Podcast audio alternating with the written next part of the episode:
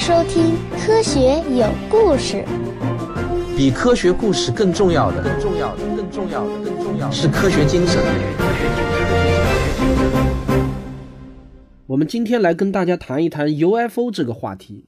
有很多人会认为呢，外星人存在的证据早就已经出现在各种 UFO 的目击报告中了，只是因为各种各样的原因被政府隐瞒了真相。那么，UFO 真的是外星人存在的证据吗？我们是否孤独的生存在银河系的边缘？外星文明在哪里？让我们一起来聊聊寻找外星人的科学吧。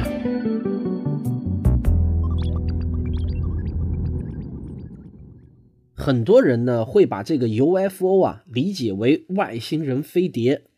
台湾人甚至把 UFO 呢翻译成幽浮，听起来非常瘆人，像是鬼来了一样啊。一般人呢就把它简称为飞碟。实际上，UFO 的英文全称呢是 Unidentified Flying Object，翻译过来呢就可以叫做不明飞行物。啥叫不明飞行物啊？一个从来没有见过飞机的人，如果他看到飞机，那么这架飞机对他而言就是不明飞行物。因此呢，每个人都见过自己的 UFO，谁还没有见过一些自己不认识的会飞的东西呢？所以呢，在严肃科学的领域，UFO 和地外文明搜寻是两个研究领域。当然，这两个领域会有一些交叉的地方，但总体来说呢，真正的搜寻地外文明的严肃科学家是不怎么关心和研究 UFO 事件的。研究 UFO 现象的呢，往往是以民间团体为主。说老实话呢，这玩意儿确实呢，还是比枯燥的这种天文观测要刺激的多啊！全世界可能有成千上万个专门研究 UFO 的团体，各种专门的 UFO 期刊呢，也是多如牛毛。比如咱们国内不就有一个老牌子的这个杂志叫做《飞碟探索》吗？不过现在在不在我已经不知道了，很多年没有关心过了。如果你仔细的研究一下呢，你就会发现，这些所有的 UFO 期刊啊，都不是正规的学术机构主办的。往往都是商业机构主办的，可以说绝大多数的 UFO 事件都是可以用人类制造的飞行器或者自然现象来解释的。其中，人造飞行器中最容易被误解的就是高空热气球了，那个呢看起来最像是飞碟了。然后就是各种各样的飞机或者飞机的尾迹。很多时候，一个人很兴奋地拍到了一张所谓的 UFO 的照片，拿给经常研究 UFO 现象的专业人士一看呢。马上就可以认出来那个是什么东西。我们普通人毕竟见过的东西少，特别是在现在这样一个这个科技发达的时代，有的是我们没有见过的人类飞行器。那么在自然现象中，各种天体是 UFO 目击事件的主角，比如说啊，行星、流星、彗星等等。其中金星呢是被误会最多的一颗星星，因为这颗星星往往在黎明的时候还能看见，又大又亮。很多人以为只有晚上才能看见星星，所以呢，某个从来不早起的家伙突然机缘巧合的看到了金星。尤其是呢，有时候在大气折射下呢，会被放得很大的时候，他会被吓一大跳，以为自己看到飞碟了。然后过一会儿呢，天大亮了，金星自然也就看不见了。于是这颗 UFO 就在他的眼里神秘的消失了。还有很多 UFO 事件呢，就纯属那种 PS 恶搞了。你可以在我的微信公众号里头回复 UFO 三个字母，我可以带你看一看我们日常生活中随处可见的一些东西怎么变成 UFO 的。事实上，在所有的 UFO 目击事件中呢，几乎看不到有天文学家提交的目击报告。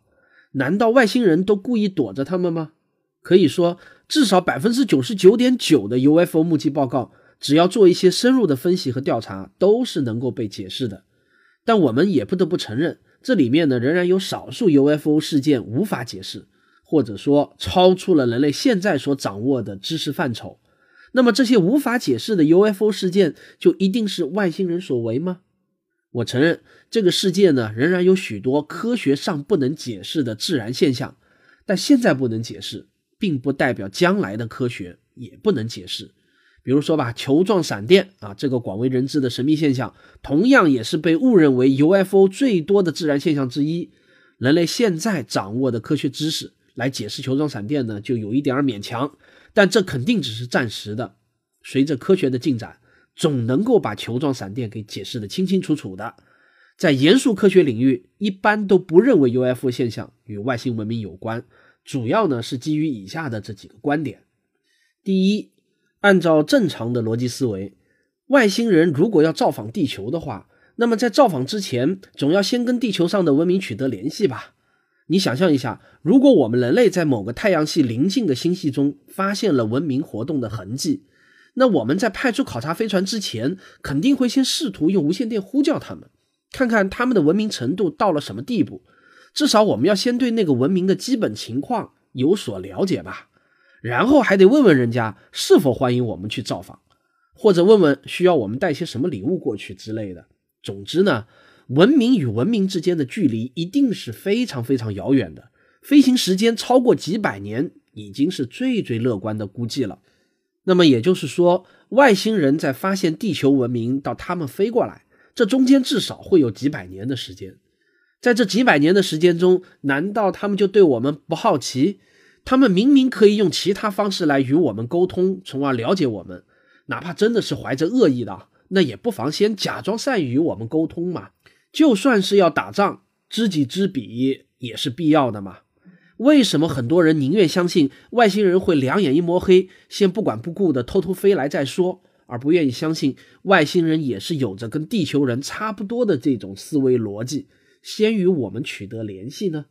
第二，如果政府真的发现了外星人确实存在的铁证，为什么要隐瞒呢？很多人坚信，其实外星人早就跟地球联络了，但都被美国政府隐瞒了下来，就是不肯公之于众。我不理解为什么很多人呢都是宁愿相信阴谋论，而不去从最普通的逻辑来考虑问题。美国有一个很出名的畅销书作家叫丹布朗啊，就是写《达芬奇密码》的那个丹布朗。他还写过一本非常惊险的科幻小说，叫做《骗局》，特别的好看。如果你喜欢看科幻小说的话呢，我推荐你一定要去看一下。那么在这部小说里面呢，就讲到了 NASA 为了让美国的纳税人继续支持航天事业，就不惜设计了一场惊天大骗局，那就是 NASA 终于找到了外星文明存在的证据。这个证据是什么呢？在南极的永久冰层中发现了一颗陨石，而这颗陨石中充满了古生物的化石，就是外星古生物的化石。NASA 说，要不是美国人民支持我们研制地球遥感卫星，就不可能在南极几公里深的冰层中发现这颗陨石。当这颗陨石一被公布后呢，包括美国总统在内的全世界人民都沸腾了。美国更是掀起了一股巨大的航天热潮，NASA 获得了无数的赞誉啊！美国人民那是个个都愿意捐钱给 NASA，继续大力发展太空事业。你看，别说是发现外星智慧文明了，就算是发现了一点外星生物存在的证据，都能获得如此巨大的收益。这不论是对于个人还是政府机构，都是一个无法抗拒的诱惑。我实在想不出。任何个人或者单位有隐瞒外星文明证据的动机。按照正常的逻辑来说，如果外星人试图与地球联络，那么第一个截获信号的呢，多半是美国。按照今天的这种科技水平来看的话，因为美国拥有世界上最强大的天文观测设备，而且呢，领先了其他国家，基本上都有几十年之多了。而美国截获信号，实际上就意味着是 NASA 截获了信号。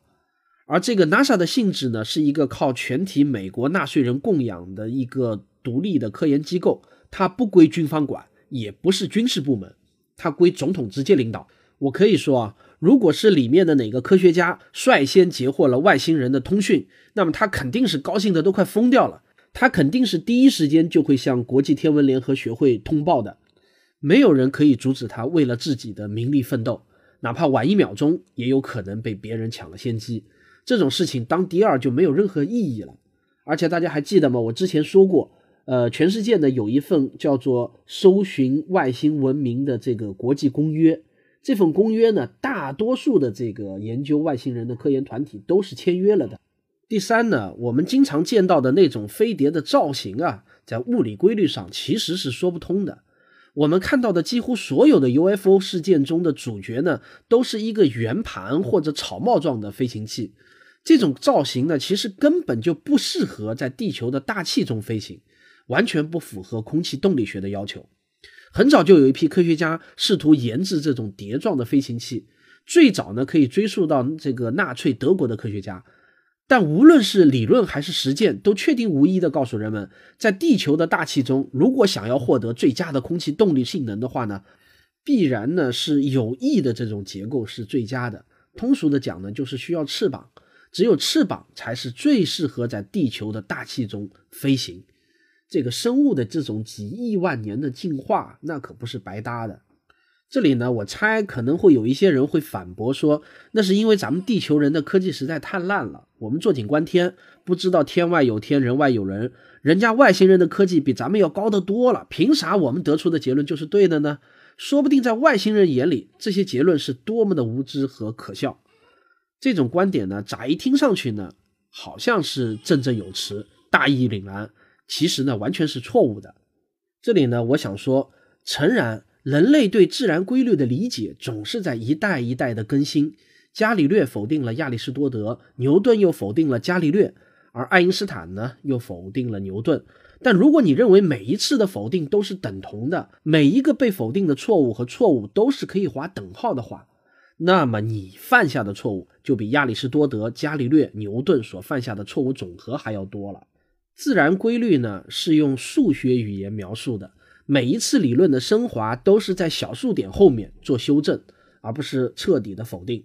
最早的古人认为地球是平的，后来发现不对，原来地球是个球体。再后来又发现原来是个赤道鼓出来的球体。再后来呢又发现原来地球更接近于一个梨形。就这样，随着人类观测手段的不断进步，我们不停的在小数点后面修正之前的认识。但你千万不要认为，到了下个世纪，地球会变成一个立方体；再过一个世纪，地球又会变回成一个六面体了。牛顿力学呢，可以用来计算和预测水星的轨道，预报水星凌日的时间可以精确到秒级。但是随着观测精度的不断提高，人们发现牛顿力学计算的水星轨道和实际有微小的偏差。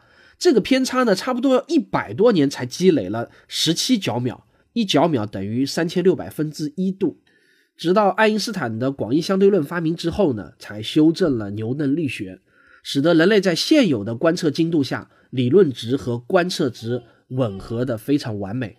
在我们的日常口语中呢，你当然可以说牛顿力学错了，证据呢就是爱因斯坦的广义相对论。但是你可不能因为简单的一个错字，就把牛顿的错误和那些认为天圆地方的古人的错误给等同起来。将来可能也会有一天，我们发现爱因斯坦的广义相对论也是错的。但是这个错误和牛顿的错误也不可以划上等号。新理论呢，必然是在比现在微小的多得多的尺度上对广义相对论的修正。这个宇宙不可能今天观测到是这样，明天换了个理论又观测成那样，完全不同了。人类现在掌握的空气动力学的知识呢，确实有可能是错的，但你一定要好好的理解这个“错”字的含义。从数学角度来说，新理论也一定是对旧理论在更高精度上的一种修正。绝不会因为来了一个外星人，空气的基本特性就被改变了。我们已经掌握的这种空气动力学的物理知识就被彻底的否定了，绝不可能。好，关于 UFO 呢，我们就简单的说到这里。我猜可能很多小朋友会失望啊。我估计你们在听我这个专辑之前呢，一定以为我在这个专辑中会大谈特谈什么飞碟啊、UFO 啊这些话题。没想到我仅仅只用了不到十分钟的时间来谈这个话题。是的，我必须很遗憾地告诉这些小朋友们，寻找外星人的科学与 UFO 真的几乎没有任何关系。但是我平时生活中呢，感到最无奈的一件事情是什么呢？就是我经常会在生活中呢，有一些跟我很熟的朋友，他们会给我发微信、发邮件来转发，比如说某一个什么 UFO 的报道，或者这个太空中又发现了什么 UFO 事件啊之类的东西。他们觉得呢，我一定对这个特别感兴趣。他们觉得呢，把这些东西推荐给我看，就肯定是投其所好。其实呢，我每次看到这样子的消息啊，真是感到又好气又好笑。实际上，我对任何 UFO 事件的这种追踪报道没有任何一点点的兴趣。我相信，人类与外星文明的首次接触，一定是在信息层面上的接触。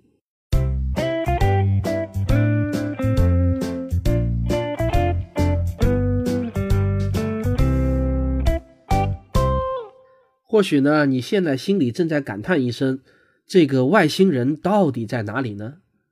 如果你确实发出了这一声感叹，那么我想恭喜你，你的这一声感叹呢，有一个专有名词，它就是在地外文明搜寻圈子中赫赫有名的费米悖论。费米是美国非常著名的一个物理学家。有一次呢，他在某个讨论会上感慨了一句：“可是外星人到底在哪里呢？”他的这一声感慨，居然就被载入了史册，而且创造了一个专有名词出来，叫做费米悖论。这就奇怪了，凭啥他费米一声感慨就成了一个专有名词，而我们这些普通人从小到大一直都在感慨同样的问题，却永远只能是我们自己的感慨呢？这里面当然是有一定的道理的。外星人在哪里？这个朴素的问题背后，藏着许多你从未想到过的精彩的立论。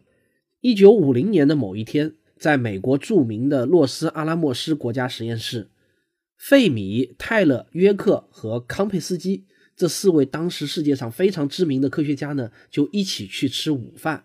四个人在路上就边走边聊。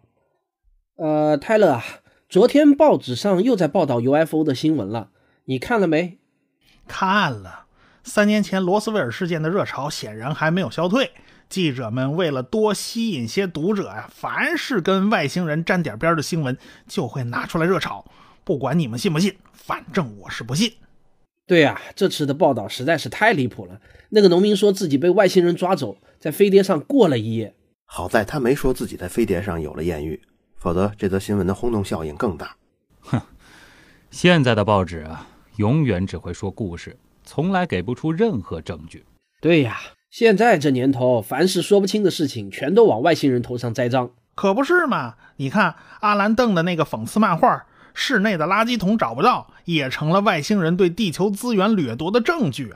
这四个人来到餐厅以后呢，没有停下来，边吃边继续聊。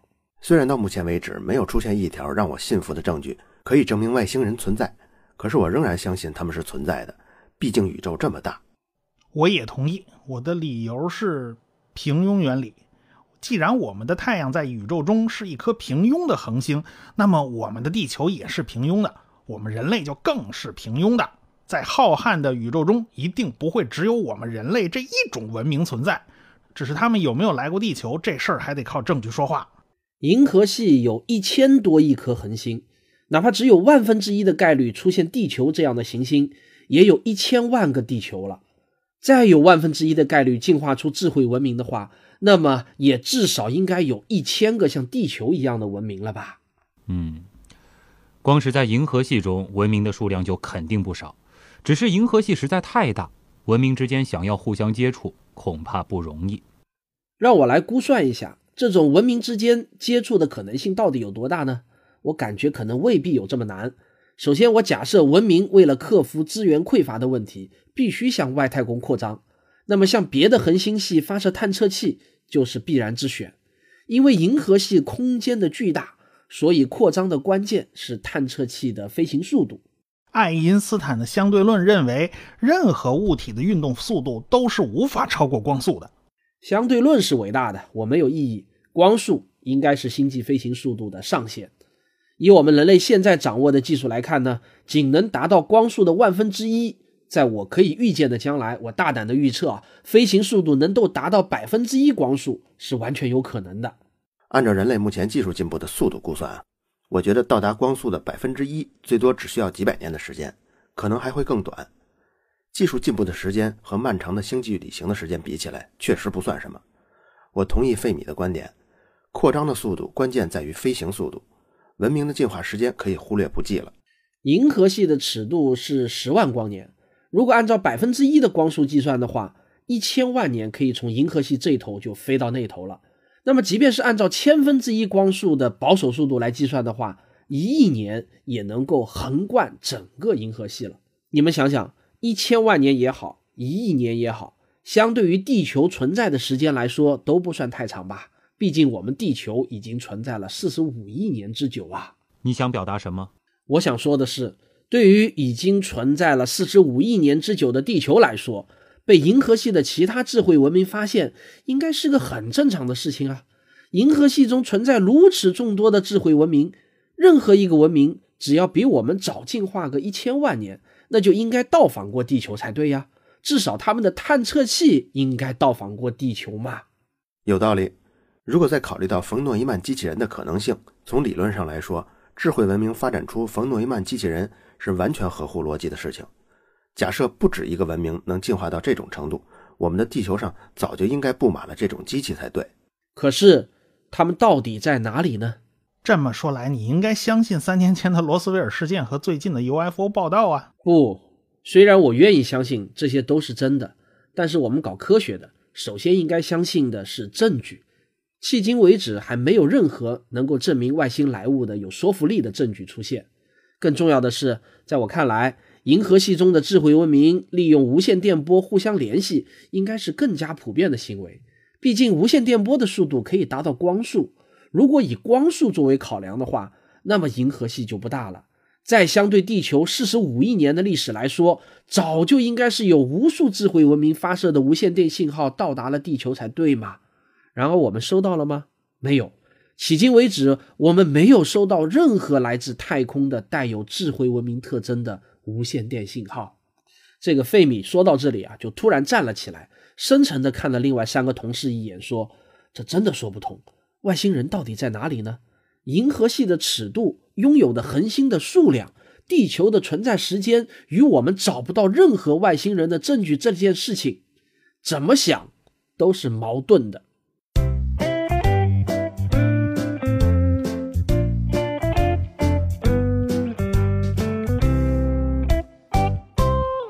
上面这段对话其实是我根据这个一些文字记载，再加上我的部分想象，把它给演绎出来的。那么这个呢，就是费米悖论的原始出处。后来又有很多科学家在费米这个最初思想的基础上，进一步完善了这个悖论，并且呢，引发了持续很久的一场关于外星文明是否存在的大辩论。那么在上世纪八十年代，这场辩论达到了高潮。这个我在前面都介绍过。最激进的一种观点认为，假如能自我复制的这种冯诺依曼机器人是文明发展的必然结果的话，那么这种机器人可以在相对银河系寿命来说很短的时间内，就将整个银河系给殖民化，并且呢，与当初把这些机器给释放出去的文明自身没有任何关系。不管那个文明毁灭也好，继续发展也好，一旦第一台冯诺依曼机器人发射出去。那么银河系的殖民化进程就不可遏制了，但我们现在并没有在太阳系内发现这种机器人，这件事情甚至比没有收到外星人的无线电波信号更加让人感到困惑。好，科学有故事，我们下一期就将对这个费米悖论来一次史上最全面、最深入的剖析。我是卓老板，我是吴京平，我是汪杰。我们是科学声音。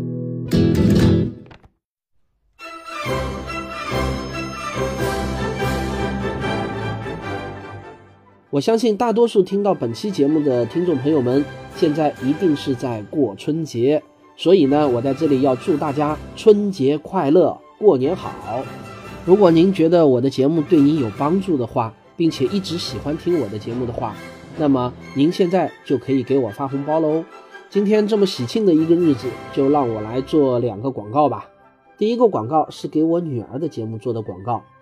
我女儿的小田园绘本故事，在断更了几个月之后呢，终于又强势回归了。大家来听一听。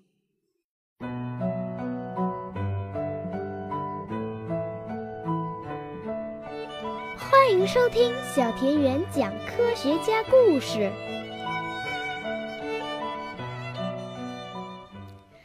你也注意到了，我换了一个片头，变成了“欢迎收听小田园讲科学家故事”。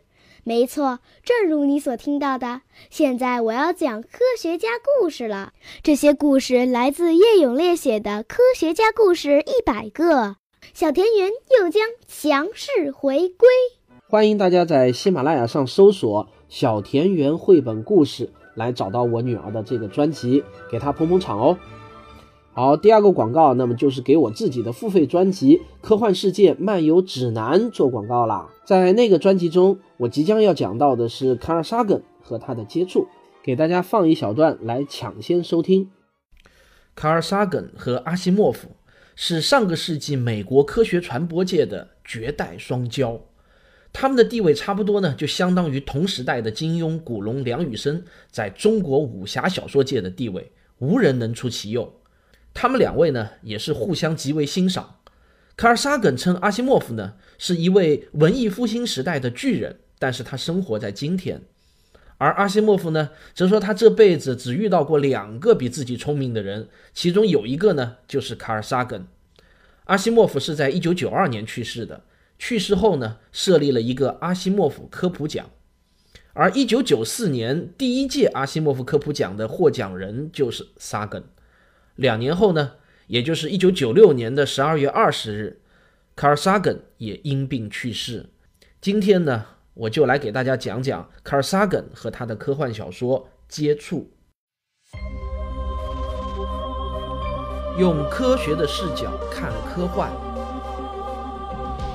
用科幻的思维谈科学。欢迎来到科幻与科学的世界。萨根首先是一名科学家。他一直到病逝都在美国的康奈尔大学任教，这是一所以天文专业著称的大学。著名的阿雷西博望远镜就是这所大学管理的。据说呢，每年啊，学生们都是挤破了头想要报沙根的课，大概呢只有几十分之一的中签率。作为一个科学家，他在行星研究，尤其是对金星的研究上成果颇丰。他还创立了外星生物学。然后呢？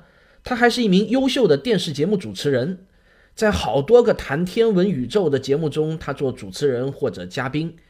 一九八零年，美国的 PBS 电视台制作了一部十三集的电视系列片，叫做《宇宙》，请的呢就是卡尔·萨根撰稿，并且做主持人。结果呢，这部片子风靡了全世界，被六十多个国家引进播放。据说呢，它覆盖了全世界六亿多的观众。这部片子成为了 PBS 历史上最受欢迎的节目之一，整整保持了十年的收视记录。卡尔·萨根也因此成为了美国家喻户晓的科学家。而作为一名科普作家，他为电视系列片《宇宙》撰写的同名书籍，在美国《纽约时报》的畅销书榜整整停留了七十周。大家还记得我上期说阿西莫夫的那本书《基地边缘》停留了二十五周？这就把阿西莫夫乐的是屁颠儿屁颠儿的。《宇宙》这本书的中译本呢，由吉林人民出版社出版过，我家里呢就有一本，但是好像呢现在不太好买了。这是一本非常棒的天文入门读物，我可以推荐给大家。另外呢，他还写过一本科普书，叫做《魔鬼出没的世界》。那这是一本批判伪科学的书，尤其是重点批判了通灵术、特异功能、地球上的外星人飞碟等等。这也是我非常喜欢的一本书，它是一本提倡科学精神和理性思维的重要著作。虽然呢是在二十多年前写的，但我认为它对当今的中国依然有很强的现实意义。这本书呢不难买，也推荐给大家。最后呢，我就要讲他的科幻小说了，这是个传奇。如果您还没有听过瘾的话呢，欢迎订阅我的付费专辑《科幻世界漫游指南》。九十九块钱听半年，这个比买纸质书是便宜的，因为二十四期节目加起来的总字数足够写两本厚厚的书了。好了，今天就要跟您说再见了。如果您喜欢我的节目的话呢，也不妨在您的朋友圈里头分享。当然，也希望大家多多点赞、多多评论、留言。你们的每一条留言我都会认真的看。谢谢大家，我们下期再见。